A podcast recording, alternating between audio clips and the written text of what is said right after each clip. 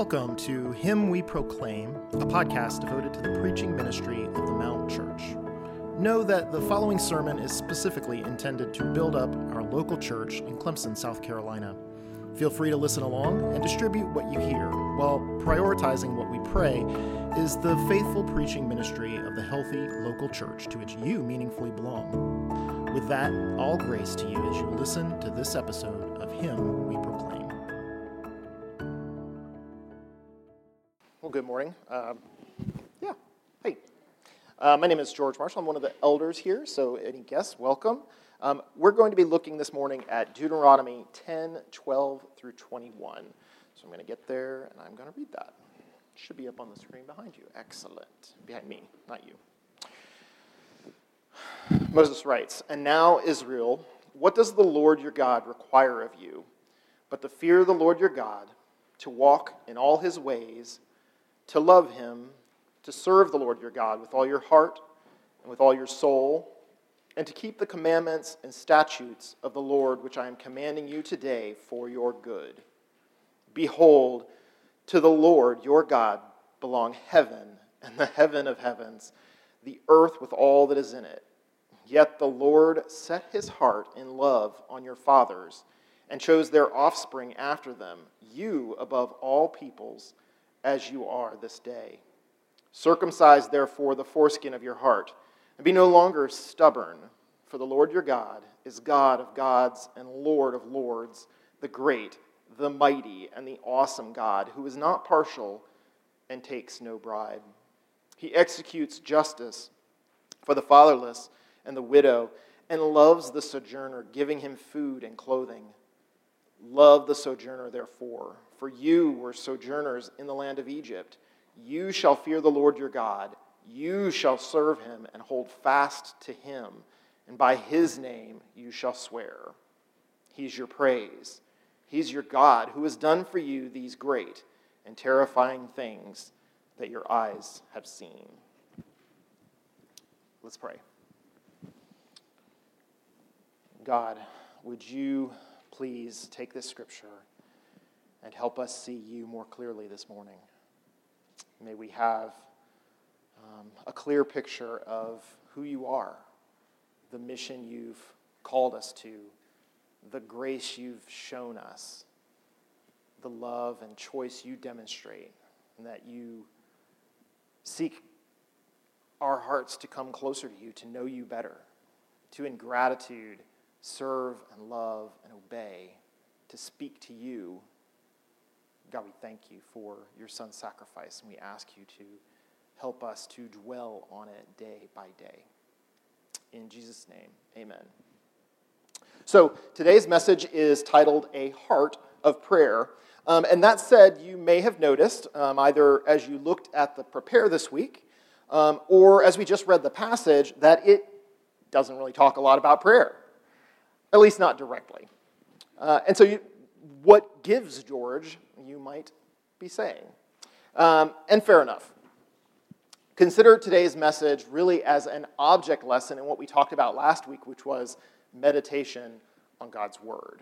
Um, we're going to probe this scripture through the lens of prayer, asking God to humble us and shape us after His own heart. And that's why we're talking a heart of prayer. What this passage does do really well is describe and praise God's character and his delivering work, both the past, the present, and the future. And understanding who God is, how he's revealed himself, um, what he cares about will help us pray more earnestly, more wisely, and more honestly. So while we may be outsiders to the covenant of Israel, as the people of Jesus, we're invited into a new covenant on the basis of Jesus' death and resurrection. These words here were not necessarily written to us, but they were certainly written for us, for our benefit, that we might be complete and equipped for every good work. So we have a lot to learn here. We're called to no less of a wholehearted love, obedience, and allegiance to God. Okay? And God's grace, his, his love and choice, continue to define a relationship with God. It's loving obedience as a response of gratitude. And prayer is just that sort of grateful response. So, Let's just jump right into the text. We starting at verse 12 read, "And now Israel, what does the Lord your God require of you but to fear the Lord your God, to walk in his ways, to love him, to serve the Lord your God with all your heart and with all your soul, and to keep the commandments and statutes of the Lord, which I am commanding you today for your good." We find ourselves right back where we left off last week. Um, what is it that God requires of Israel? He, he sums it up with five words fear, walk, love, serve, and keep. Uh, flisk, uh, yeah, it's not a very memorable acronym, so we're just going to move forward without that. Um, starting with fearing and walking, Moses cuts right through their objections. Um, they've just had their father's failures, the, the, the, golden calf, as, as Moses comes down off the mountain. He's reminded of them this. He's reminded them of their failures, their inability, actually, to be faithful because their hearts are hardened and stubborn. So he cuts right through those objections and reminds them, calling for a wholehearted allegiance. That's the main point of this actual passage. If we were to put it together and say, what's the meaning of this passage? It is really about allegiance to their God, who's merciful and delivering. God's awesomeness, his fearfulness, is going to be a repeating theme of this passage. Um, fear, or maybe we would prefer to say like something like reverent awe, um, is the primary response of those in covenant relationship with God. That's us, that's you, that's me. It is a reflection of our knowledge of our sin, it's a reflection of our need for a Savior. It's the wise response as we take stock of God's work of creation and even his judgment to come. So, as Israel demonstrates reverent awe, they're going to seek his direction.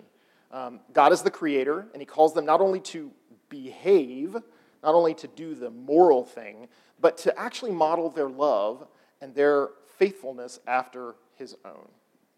They're to walk according to his example. So that was, what was that? That was the first couple phrases, and I'm going to forget what it said because I am. Fear and walk.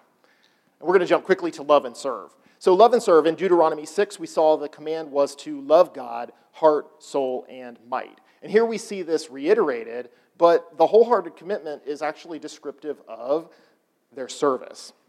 In doing this, there is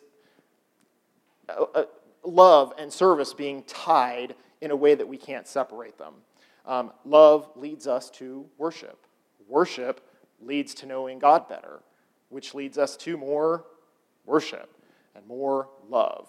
So, loving and serving become tied together in the way Moses shares it with Israel. And then finally, we come to the last one keep. Uh, the Mosaic Law, we talked about last week, contains over 600 commands and stipulations. There's rules on living wisely. Um, they're, they're supposed to live holy lives before God and before their neighbors, most importantly. Um, obedience to these laws is critical if Israel is going to accomplish the purposes God has put before them. Not just to boast, but to actually do what God has called them to. So, as we see, the commands, uh, they're not there to earn them a position with God. God calls them to obey the statutes because he wants to have them be faithful, because that's how his name is going to be better known and recognized and understood. So, we shouldn't pass over too quickly the goodness of the commands. Um, they weren't intended to harm, to punish, to be killjoys. These were commands that were good. Moses describes them as for Israel's good. It's an expression of God's own goodness. It's not just arbitrary, these are good laws, and so if you do them, it's perfectly fine. These are an outpouring of God's own character. They would do well to obey them because they are good, they're for their blessing. And we're called to reverence, trust, love, worship, and obedience no less than Israel. It's our call as well. Um, and this should, Lord willing, be reflected in our prayers. So this leads into our first, say, meditation. Our prayers are to be characterized by the same things God requires of Israel. First most, fear, reverent awe. If our prayers don't come with a recognition that we are needy and God is powerful and capable to meet that need, we will pray for less than we ought, and we will pray less than we ought. Uh, Jesus died, he rose again, and we should not take that power for granted. On the other end of the spectrum, pride and our false notion that we have everything that it takes, we're already there, um, can destroy our prayers. Basically, He is Abba Father. He is that close friend. He wants to hear our prayers. But He's also Lord of Lords. Lord of Lords. He comforts the weak, but the proud don't stand on the day of judgment. Next, another meditation. We walk in his ways. In James, we're told to boldly pray for wisdom. Acts, in Acts, we experience the people praying and God actually changing course as he speaks. They're listening to God, letting him direct them as the Spirit wills. So we learn that if we would walk in his ways, that was the second of the steps, we would walk in God's ways prayer is going to be our map and compass. It's going to be the essential tool of the Christian and of the church. We have the blessing of a God characterized by conversation, by talking with us. We don't have a silent God, we don't have a distant God. We have a present God and a talking God. So, why would we not seek his wisdom in prayer? And then finally, we come to love and service. And I know it isn't, it isn't easy. Love is, life is messy and hard. It presents opportunities and challenges, it offers competing desires and motivations. We see temptation to sin. God calls us to sacrifice and offers us Jesus' example on the cross. So, a good diagnostic tool is the topic of our prayers. Do we ask for a lot but not thank Him for a lot? Do our prayers reflect a heart that is turned inward? Is it all about what we need, or does it overflow with love to God and bleed over to the needs of other people? May our prayers be known more for their love than their loveliness. Raw, honest prayer that stems from a dependence on God is better than the flowery language that impresses those around us. Better to say one honest word to God than 50 words that are just meant to please those around us. So, what does keeping his commands look like as it touches on prayer? Maybe our final meditation for the moment. Uh, and quickly, I just want to offer a couple of examples. Um, in Matthew 9:38, Jesus commands his disciples to pray for laborers to go into the harvest.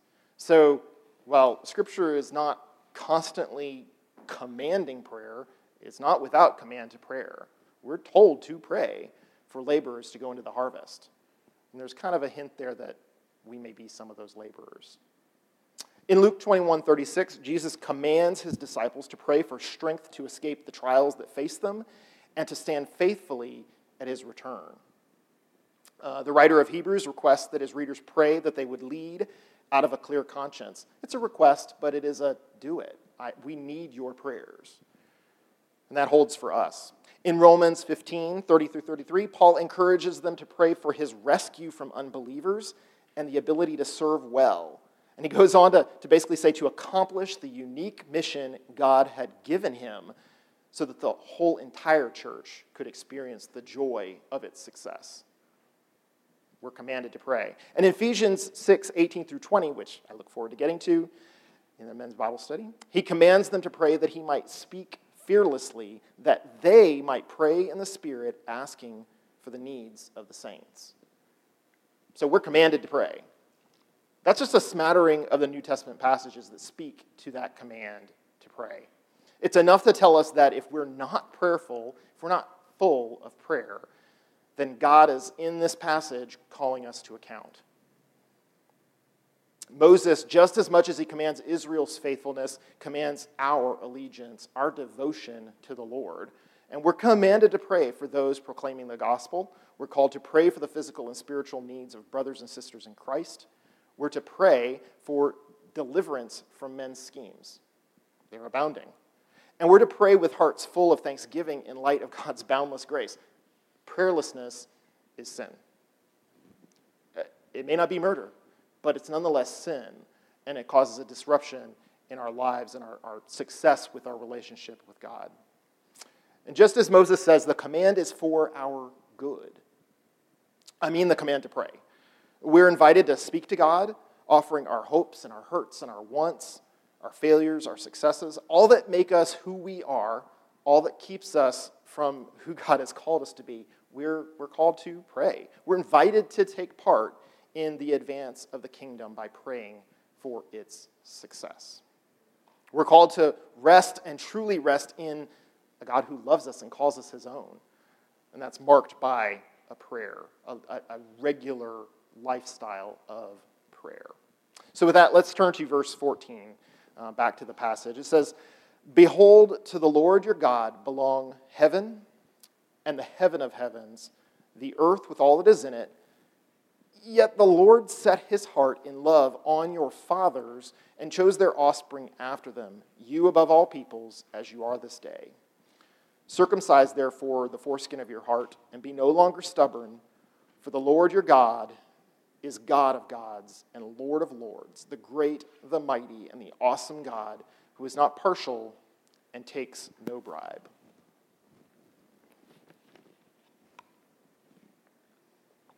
Moses doesn't waste a moment. God is sovereign over all of creation. He owns the highest heaven, the remotest corner of his holiness, the earth, everything that's in it, every mountain, every valley, every plant, every animal, every Scottish kilt, knitting needle, cookbook, virus. He owns it all. It's all his. Moses teaches exactly what Jesus teaches, exactly what Paul teaches, exactly what Peter teaches. God loved first, and our fear, our walk, our love, our service, our faithfulness are responses to that love. God chose them as his own people to love to lead, to preserve them for this moment as they're about to enter the land. He chose their fathers. He walked with them through Canaan, through Egypt, through the wilderness. Um, it wasn't out of uh, respect for their stunning faith and obedience. There was none of that to be had. Quite the contrary, it was their need and his sovereign choice. If we've read, if any of us have read uh, Gentle and Lowly recently, it's that same idea. It's, it's the need, our neediness, our sin that actually draws Christ's heart to us. And in the same way, that's how God responded to Israel. It was their need that drew, not their wonderful obedience and trust and faithfulness. So, so it's in that context that Moses calls them to circumcise their hearts. We're not going to talk about circumcision here very much.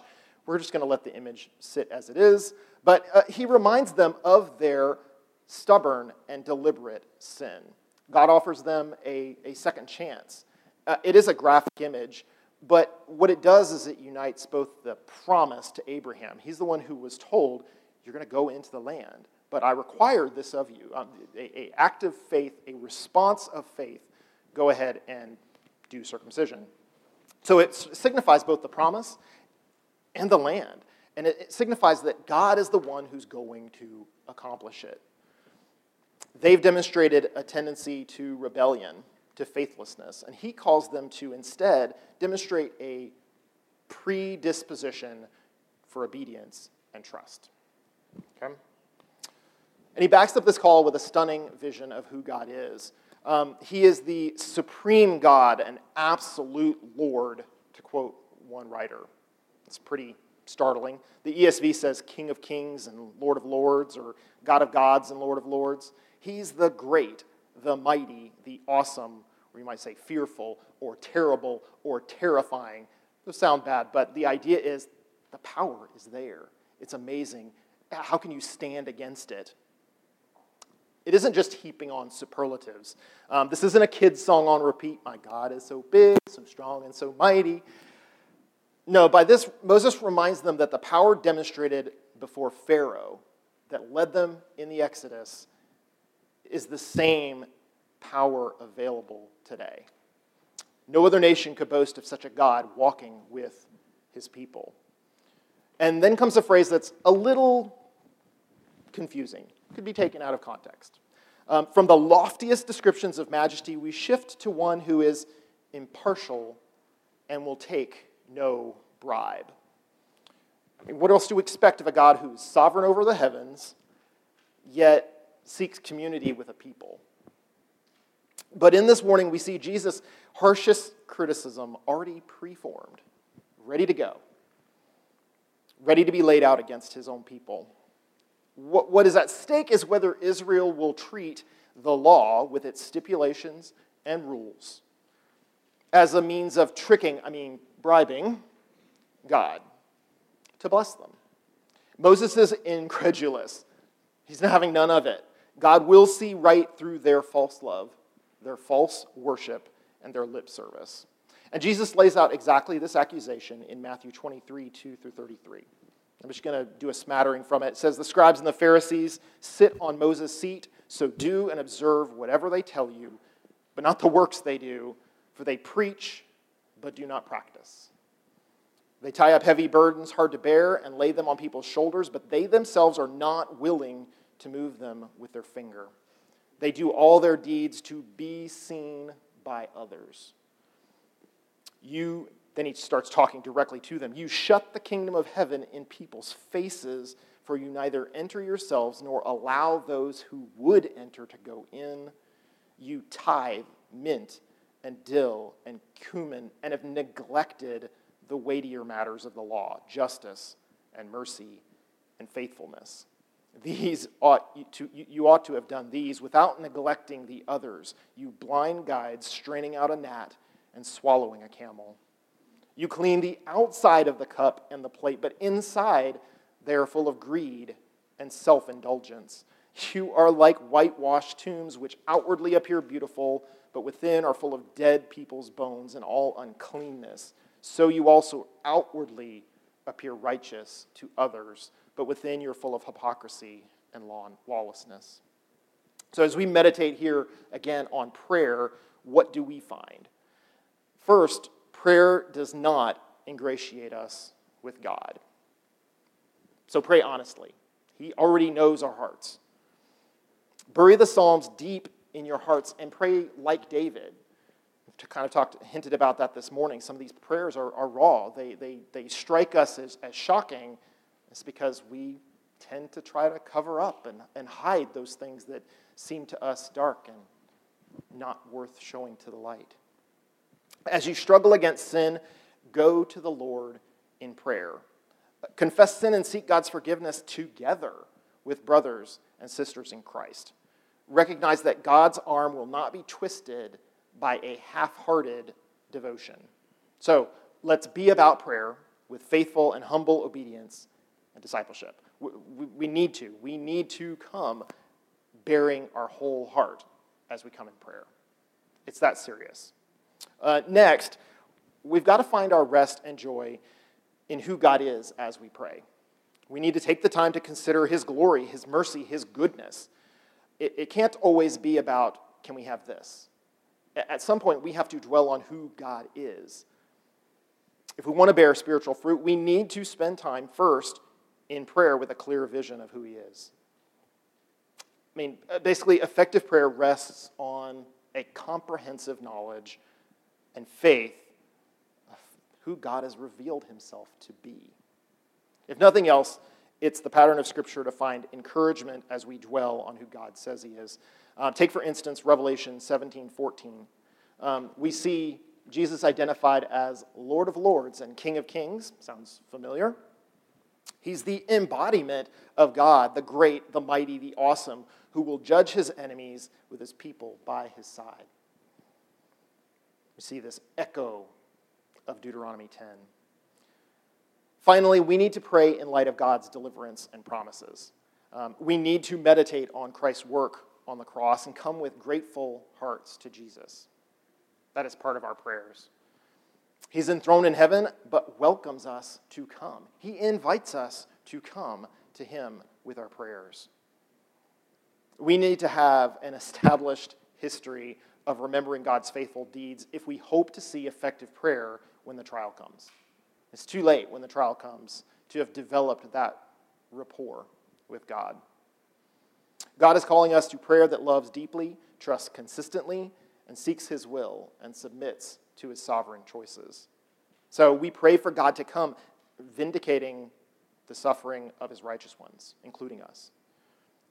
Just as we pray for his salvation work to reach its fullness. We pray from a knowledge of his deliverance and promises in the past. Okay, so that brings us to verses 18 and 19, which act as a case in point of God's not being partial, not being able to be bribed, tricked by their religious observances. And it says, He executes justice for the fatherless and the widow and loves the sojourner, giving him food and clothing. Love the sojourner, therefore, for you were sojourners in the land of Egypt. So Moses first reminds Israel that God looks out for the lowest, those outside the best social and economic circles. He's their defender. He, he warns them that lip service, again, won't cut it, and tells them their treatment of the fatherless and the widow is a test case for the legitimacy of their religious observance. They won't get by on mere religion, not with God. He sees right through it. If that's all they have, they won't love and serve and keep like he does. And that was the entire point. They won't value the things that he does if it's just skin deep, surface level. And then he moves just a little closer to home. The sojourner would be a particularly desperate position. Um, they're unfamiliar with the way things are done, they're distrusted, they're isolated, they're not part of Israel in its worship of God. They're capable but excluded. And this is the experience of Israel in Egypt. They were sojourners, they were the stranger, the alien in the land. And so God says, I'm going to illustrate my mercy and justice by reminding you of my loyal care for you and your experience as strangers in the land. So he calls them, and, and once again, offers an example that says, Are you going to do like I do? The question is posed to them like this Will you only show a veneer of care for those strangers, or will you truly love them as I do? Will your love and obedience be real or show? Will the circumcision be internal or external? So now, as we take verses 14 through 19, we have a pretty solid picture or a model for prayer that you're likely familiar with. Um, it's the Acts model you know, adoration, confession, thanksgiving, supplication. It's not a magical formula, um, just as obedience is not a way of earning God's grace. Rather, it's a shorthand to help us be deliberate in our prayers. Just as Moses reflected on God's greatness, might, and awesome deeds, we pray and remember who God is his character, his nature. Um, we come to him humbly and ready to hear his voice. As Moses warns of our tendency to sin, our tendency to stubborn rebellion, we offer confession for sin and we pray for God's wisdom to flee it in the future, to, to have a heart made in the image of Christ, to follow after the way of Christ's. Moses reminds the people continually uh, of God's past mercies in Egypt and the wilderness, and we too can pray with an eye to all that God has done, what we've seen Him accomplish in the past, for us, for others in the body. We thank Him for salvation. We thank Him for rescue, for warning, for conviction, and for the Spirit's leading, for the opportunity to serve alongside brothers and sisters in Christ. And then we watch as God calls us to serve those who need. So there's another element of this is we can pray for those who are in need. We pray for the fatherless. We pray for the widow, the stranger, the outcast. We pray for real needs. It isn't just say nice things into the void. It's not naming and claiming. It's not manifesting. Um, we shouldn't expect as we pray, gold dust will drift down. Don't even get me started there. Um, it's praying for the body to be functional um, a true reflection of Christ on earth. It's longing to see God's justice done and crying out for it as if our lives actually depended on it. It's living out God's heart in our prayer lives individually and as a body. So, if that's what we take in as we read, circumcise your heart, good job. Okay. That brings us to the final verses, um, 2021 um, Moses, the well seasoned man of God, does a recap. He says, You shall fear the Lord your God. You shall serve him and hold fast to him and by his name you shall swear. He's your praise. He is your God who has done for you these great and terrifying things that your eyes have seen. Just to point out, that terrifying is the same terrifying that is the awesome God, the terrible, the terrifying. It's the same word. Anyway, he first reminds Israel to fear the Lord. Uh, before Paul even has a chance to describe the church as its bride like radiance with Christ, Israel is called to hold fast to God as a wife to her husband. Moses is saying all allegiance is owed to God. And it's all summed up in his name, by which they alone are allowed to swear. God alone is to be their boast. We come to prayer, we don't boast in ourselves, we boast in what we have seen God do, how he has rescued us. And do I even, uh, probably, the number of times that this passage says, the Lord your God, I didn't count it. It's, it, it, it's numerous. their, their boast is supposed to be in God and supposed to be in what God has done for them. In the final analysis, they're, they're to fear, serve, and cling out of a sense of gratitude. They aren't earning their way, they aren't earning their keep, they aren't pleasing God enough that He'll continue with His promises. They're responding out of gratitude. In view of all the mighty works they've already experienced, these, these terrifying things that they've seen. And as if Paul is reading right alongside with us, he tells us, um, as we read in uh, men's discipleship yesterday morning, be filled with the Spirit, giving thanks always and for everything to God the Father in the name of the Lord Jesus Christ. And Peter's right there with them. Acts 4:12. Then Peter, filled with the Holy Spirit, said to them, "Let it be known to all of you and to all the people of Israel that by the name of Jesus Christ of Nazareth, whom you crucified, whom God raised from the dead, by him this man is standing before you well. This Jesus is the stone that was rejected by you, the builders, which has become the cornerstone. And there's salvation in no one else, for there is no other name under heaven given among men by which we must be saved. Unbelieving friend, will you know the comfort of a friend that we have in Jesus? Jesus invites us to throw all of our hopes in with God as He makes things new, as He continues to do the salvation He's shown in the past. He offers us access to His heavenly presence. Um, we're encouraged to come and boldly seek, to honestly seek. But it starts with us recognizing how our sins have severed that line of communication. We're not just spiritually wounded, insensitive to God's voice, limping along. No, we're spiritually dead apart from Christ. We need new life breathed into us, new hearts implanted. We need that circumcision of the heart. We need a Savior to take the penalty uh, for our sin. And Jesus has come and done precisely that. He has gone to the cross, He's offered Himself in our stead, making a way for us to come to the Father. And He invites, Come. And we plead the same Come. Family, the, the faithful throughout Scripture invite us into conversation with the God of the universe. Um, from the, the discussion questions this week, we had Hannah, um, who was Samuel's mother.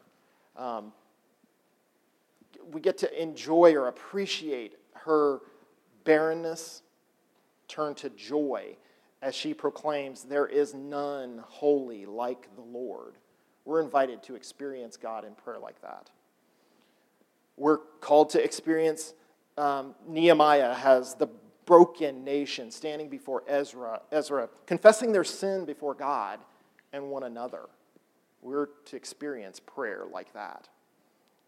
We're to experience prayer and, and know it through the example of people like Daniel, um, faithful prayer. We, we focus so much on the lion's den that we may forget that the reason he was in the lion's den was a passion to pray consistently. And of course, we come to Jesus, teaching his followers how to pray, modeling prayer, modeling a passion for prayer. So this year, I would have us renew our commitment to prayer. Um, that's in private, in community, out of a grateful heart, a heart wholly devoted to Christ. Let's not be found stiff necked, stubborn, hardened by pride, hardened by the cares of our life. Let's pray with one another at every opportunity. Um, pray for one another. Pray for those who are proclaiming the gospel. Pray for those who are in prison, who have needs, for the proclamation. Pray for your neighbor, whoever your neighbor is.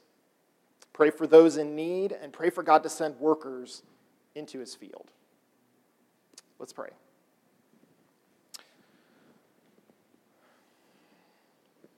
Our Father, in heaven, hallowed be your name. Your kingdom come, your will be done, on earth as it is in heaven.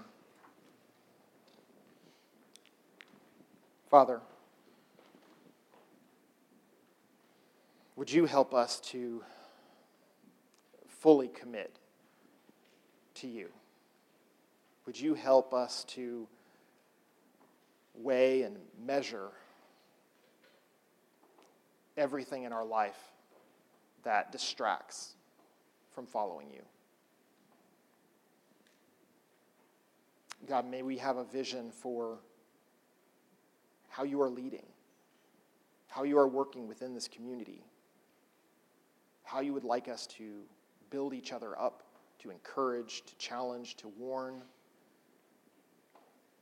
God, may we pattern our lives after you.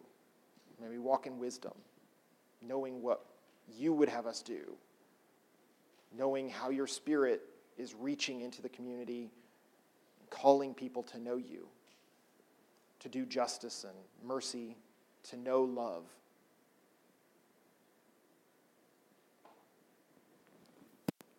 God, give us this day our daily bread and forgive us our debts as we have also forgiven our debtors. Lead us not into temptation, but deliver us from evil. God, may we trust you more and more each day. You know our needs, you know even our wants. God, may we submit those things to you in prayer. God, would you make our prayers overflow with thanksgiving, wonder, gratitude. God, would you help us to forgive one another and find forgiveness? God, may we deal with sin in prayer. Father, would you help us to wisely choose to r- flee from sin and run after you? God, we come this morning in need of you. Thank you that we can trust your promises, that you invite us to come into your throne room. You invite us to come to you to find mercy, to find rest, to find love. God, we thank you for your choice, your calling, the sure foundation we have because of your cross. God, we thank you this morning. In Jesus' name, amen.